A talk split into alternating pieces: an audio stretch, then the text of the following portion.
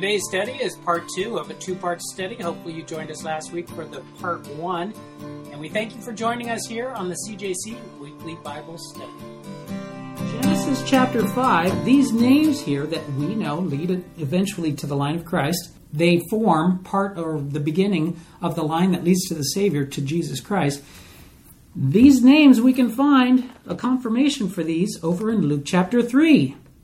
If you turn over to Luke chapter 3, you find that Luke did us a favor. Starting at verse 23 and going to, through the rest of the chapter, Luke fills in for us the lineage of Christ. And when you look at the names there, he's got them, well, he's got them, for one thing, he's got them in a different order than we might expect. We are starting at Adam and we're moving our way as Adam has children and goes on from there. He moves from Jesus and moves backwards. If you move in reverse order in this Luke chapter 3 passage, what names do you see? You see Adam, and then verse 38, you also see Seth. And then in verse 38, you see Enos or Enosh. It's going to be the same guy, just a, a variation of spelling. Verse 37, Kenan or Cainan. Some of your versions will have Cainan. And then you have Mahalalel. Are we matching so far? We are. We're matching the same names on the list that we're looking at. And then Jared, and then Enoch, and then Methuselah, and then Lamech, and then Noah, and then Shem. You see that? These are the same names. So we have Luke chapter 3 testifying for us, confirming for us, the same names that we have Genesis chapter 5. So I would not feel comfortable at all standing in a position to declare to anybody that Genesis chapter 5 left out some names that Genesis chapter 5 left out whole families, whole generations. All right, I get it. Some people want to make the creation of the world farther back than the Bible would actually teach, but I'm I got to tell you that when I have Luke chapter 3 telling me the same information as Genesis chapter 5, I'm kind of feeling like I can trust it. All right? All right, so putting it up there, we've got their births. We've got on our red timeline here their births, and then Adam's creation at 1,656 years before the flood using the numbers given to us by the Bible, which I'm going to trust. Now, let's go ahead and fill in the rest of the timeline with their deaths. So here we have Adam lives 930 years. So for Adam, we're going to go from Adam's creation, 1,656 years before the flood, and we're going to subtract 930 because that's going to tell us when he dies. So we're going to get down here, and that's going to be 726. 726 years before the flood. We're going to put a line here, right about there. Adam's death. All right? Now, let's do that for the rest of these guys. How about Seth? Seth, we have up here his birth at 1526. He lives a total of 912 years. 1526 minus 912 gets 614. That's going to be right about here. 614 years before the flood. Seth's death. Next is Enosh. Enosh, his birth at 1421 over here. 905 years over here is his total lifespan. 1421 minus 905, 516. Enosh's death. Next one, Kenan. Kenan's birth, 1331. He lives 910 years. 1331 minus 910 is 421. 421 is going to be right about here. Kenan's death. Next one, Mahalalel. Mahalalel, his birth at 1261. How long does he live total? 895. So 1261 minus 895, we get 366. Mahalalel's death right here. Then Jared. Jared right here. 1196 is his birth. He lives 962 years. That lives leaves 234. Down here, 234. Jared's death. Enoch, 365. So we have Enoch's birth at 1034 minus 365, we got 669. Enoch, no more. We're not going to write Enoch's death. We're going to write Enoch, no more. Enoch. So Methuselah, let's see. Methuselah, how long does Methuselah live? 969 years total, right? When is his birth? Methuselah's birth, 969 years. Is there a mistake here? Wait a minute. Methuselah's birth is 969 years before the flood, and his total life is 969 years. When does he die then? Methuselah dies the year of the flood. So here we can see that Methuselah lives 969 years. He ends up dying the year that the floodwaters come upon the earth. Remember how I said each of their names has a meaning? Do you remember what Methuselah's name meant? His death shall bring. Methuselah's name, when translated into English, is his death shall bring. When does he die? He dies right before the flood. What did his death bring? It brought the flood. It brought the judgment of the flood, God's judgment upon the earth. Do you suppose that his dad knew that? Well, what would it take for a man to know that? It'd have to be revealed to him by God, right? Of all the people on this list, I suppose his dad is probably the best candidate for somebody who might have been given inside information from God. Enoch, of all these people, it says what? He walked with God. Perhaps God indicated to Enoch, you're going to have a son, and when you have a son, this son, when he dies, that's going to bring my judgment upon the earth. But here's something interesting to notice about that. His lifespan is the longest of any of them here. Do you suppose that's an accident? I suppose you could say it's an accident or a coincidence, but I'm going to go with no on this. Because the nature and character of God is such that He's not willing that any should perish, but that all should come to p- repentance. And it would make perfect sense to me why, if this person is, his death is going to bring judgment, why he ends up living longer than anybody else. I can imagine God forestalling His judgment to provide for opportunities, every last opportunity, for people to repent and come to Him. We have verses like Psalm chapter 103, verse 8. It says, The Lord is merciful and gracious, slow to anger and abounding in mercy. Or Psalm 145, 8 says, The Lord is gracious and full of compassion, slow to anger and great in mercy. In Exodus chapter 34, the second half of verse 6 through the second half of verse 7, God describes himself in these words The Lord, the Lord God, merciful and gracious long suffering, and abounding in goodness and truth, keeping mercy for thousands, forgiving iniquity and transgression and sin, by no means clearing the guilty. We have by his own words that he is merciful and gracious and long suffering.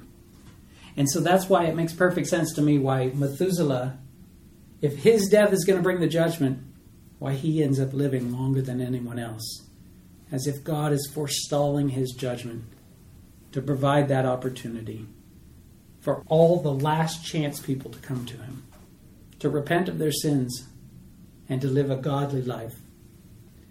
Does that mean he did away with his judgment altogether? No, we know we know that the flood ends up coming. In fact, in Galatians chapter 6 verse 7 it says, "Do not be deceived, God is not mocked, for whatever a man sows, that he will also reap."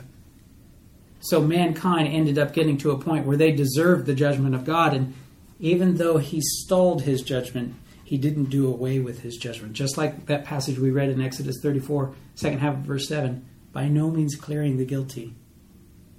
God, in his love, in his graciousness, in his mercy, his long suffering, may forestall punishment in the hopes that we might make a change.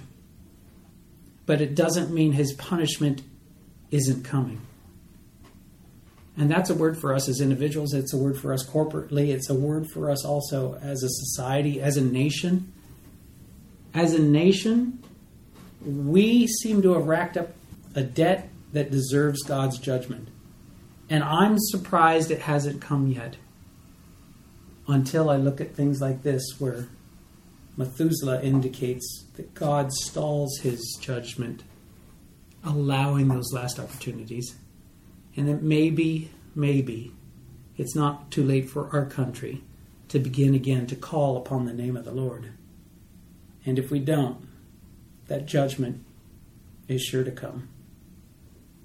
Let's go ahead and fill in the rest of those names there. We've got Lamech, right? So we've got to write Lamech. He lived 777 years. He was born when? 782. 782 minus 777 ends up being five years before the flood. So we're going to write down here a little line right next to Methuselah's death. Right there, Lamech dies.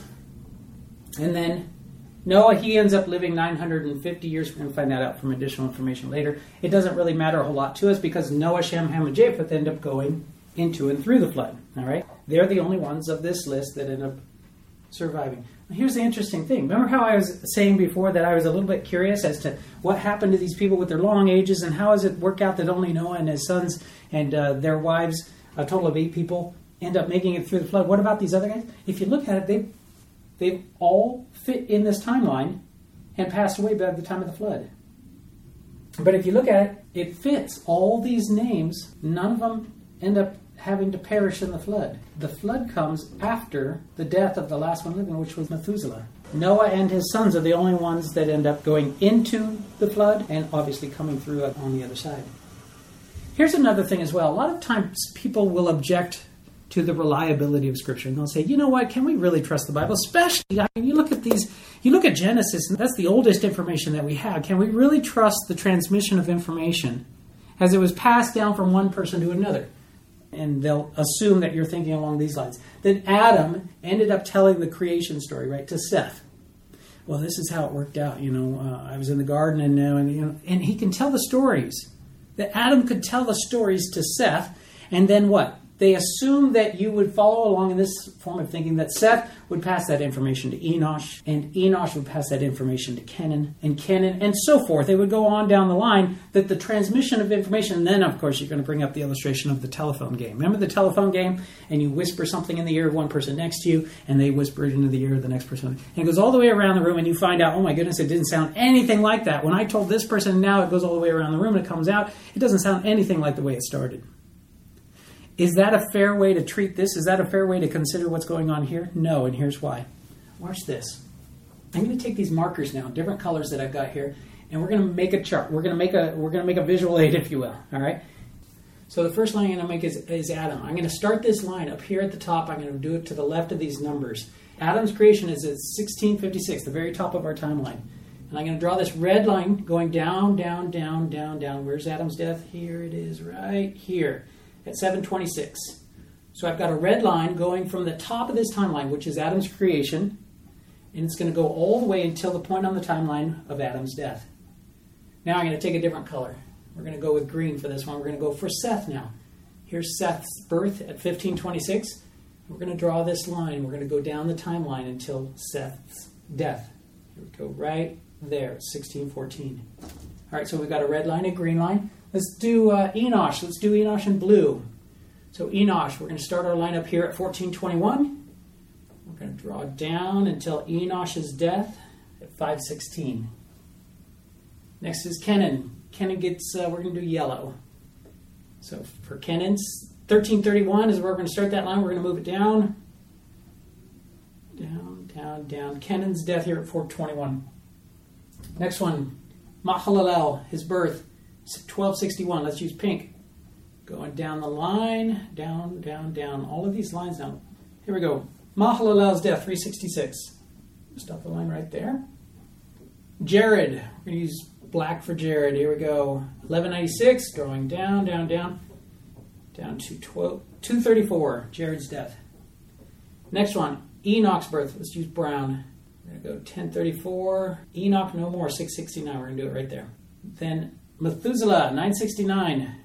Let's use this other green here. We're going to go all the way down to the year the floodwaters start. Okay? And then Lamech, we're going to do another blue for him. Lamech, 782. We're going to move that down. Goes almost all the way down, five years before the flood. Noah, Noah's birth here. We're going to use this other green. We're going to take it down. We're going to go right to the bottom of the board right there. Because obviously, for our purposes, Noah doesn't die in this timeline. And then same with the sons, it's Shem, Ham, and Japheth. We're going to draw another color for them. Go all the way down to the bottom of the board because they end up, we're going to go down all the way to the bottom of the board because they end up not dying as well. Right? So here we have this nice color coded graph over here. Jeff, why did you do that? why did you put that up here? Here's why. Because where you see the line is where they live, right? That's that spans their lifetime. Now, we're coming up to Thanksgiving. And at Thanksgiving, it's common for families to get together. And when families get together, if your family's like mine, we like to tell stories that we've told before in the years past, highlights and memories of growing up together, right? And different things that happened over the years in our family, and uh, wonderful memories. And those things come out when we get together, when we have family get togethers. We talk about these things. That, do you remember the time when you were cutting down that tree and it came down and hit you on the head. Oh man, that was funny. I, I'm glad you didn't get hurt. Oh, do you remember that other time when you threw that rock and it hit your sister? Oh, that was a bad memory. I mean, you can tell these stories, right? The good ones and the bad ones, but the things that stand out. Do you suppose that they ever told stories? Well, yeah, probably. That's probably how the information got transmitted. But here's why the illustration we used earlier doesn't work. Why the telephone illustration doesn't work is because the telephone illustration assumes that one person passes it to the next and then it's hands off and it's all up to that one person to pass it on. And that that next person passes it on and then they back out of the picture and that they don't have any involvement anymore in the transmission of the story. That's not the way it works. Here's why. Look over here. See this line for Adam? Adam is alive when Seth is alive, when Enosh is alive, when Kenan is alive, when Mahalalel is alive, when Jared is alive, when Enoch is alive, when Methuselah is alive, when Lamech is born. Adam is alive, and all these other people are alive simultaneously. So you have a situation where if you look right here, look at all the people. If you have a family get together, these guys are all together. If you have a family get together where you're sharing the stories and they say, Adam, tell us again about the creation. Adam, tell us again about the garden. He's able to tell the story in the hearing of Lamech, in the hearing of Methuselah, in the hearing of Enoch, in the hearing of Jared, in the hearing of Mahalalel, in the hearing of Kenan, in the hearing of Enosh, in the hearing of Seth. These guys are all together. If they have a family get together, he can tell the story to his son, grandson, great grandson, great great grandson, great great great grandson, great great great great grandson, great great great great great grandson, and his great great great great great great I think I got that right grandson. He can tell the story, and that guy way down the line gets to hear it from his mouth, from the mouth of the guy that was there. And when Adam dies, after the recording of Adam's death, who's the next person to be born on this list? If you look up here, it's Noah. Noah is the very next person to be born out of the list after Adam's death. What does that mean? That means as Noah's growing up, and they say at the get together, hey, should we tell Noah the story? The stories that Adam used to tell us? Sure, why don't you go ahead and tell it? You always tell the stories better than I do. And then they pick somebody out of the line, it doesn't matter who, and that person tells the story do you bet if that person gets a detail wrong that the others are going to recognize it? Yes, they are. It's a self-correcting situation where you've got all these people that have heard, all of them have heard the story firsthand from Adam. And so as they're transmitting or passing that information on to Noah, they're able to correct each other's and keep it accurate. So that by the time the flood comes, and all of human history from that point forward, as well as the information of the creation and everything like that is passed to Noah in an accurate form, a trustworthy form. So the objection saying, well, you know, really, can we trust it? No, it's too old, and you got all these people passing it on to other people, passing it on to other people. No, that's not the way it worked at all. you had all these people alive at the same time, hearing it from Adam himself, from the very mouth of the person who experienced the creation and the garden. Pretty cool. Pretty cool. Here's another thing, too. If you look at this, we're only in Genesis chapter 5. We're about to start Genesis chapter 6, and then we're going to get into the flood account. And it might be tempting to think, wow, this is really early on in the Bible.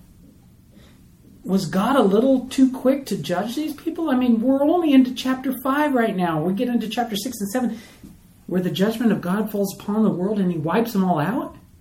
Wasn't that a little presumptuous? Didn't that happen a little too soon? Well, let me ask you this. Adam's creation was 1,656 years before the flood. Isn't 1,656 years long enough for a people to establish a sinful behavior, a sinful lifestyle, a sinful path, such that God can say, I think they've had enough time? 1,656 years. If you think of the age of our country, all right, you think of the age of the country and where we've come in what, 200 plus years? And this is 1,656? I don't think God was too quick to judge. It looks like God waited a long time. It looks like, if anything, once again, it shows God's patience, His kindness, His graciousness. His long suffering and mercy. I love how the Bible fits together. I love how the deeper you dig, the more it shows that it's one cohesive unit. And that when we started this study with the idea that maybe the information in chapter 5 doesn't jive with the information in chapter 6 and 7. And then as we dig, we find out it actually really does. It fits together perfectly. God's Word is like that. This isn't a legend or a myth. This is a historical account that's divinely anointed. The Word of God is living and active. And God rewards those who diligently seek Him. And how He speaks to us is through this Word. And we find that we can trust it. Let's go ahead and pray. Heavenly Father, thank you, Lord, for your Word. All the details that work together and fit together so well. God, we pray that you would help us in our various journeys individually as we are finding out how trustworthy you really are. And we might say it with our mouths, Yes, Lord, I trust you. But sometimes when it comes down to making a decision that's a hard choice, sometimes we waver in that. And I pray that you would help us, Lord, not to trust you just in words, but to trust you in actions. I thank you, Lord, that your word speaks to us, ancient documents that are relevant today and that paint a picture of a God in the Old Testament, not who is vindictive and mean, but is merciful and gracious and long suffering. I thank you, Lord, for your patience with us. Thank you that your patience is providing an opportunity for more people to come to you, for more people to begin to call on your name. I pray that all glory be yours, Lord, and that your will be done. Thank you in Jesus' name. Amen.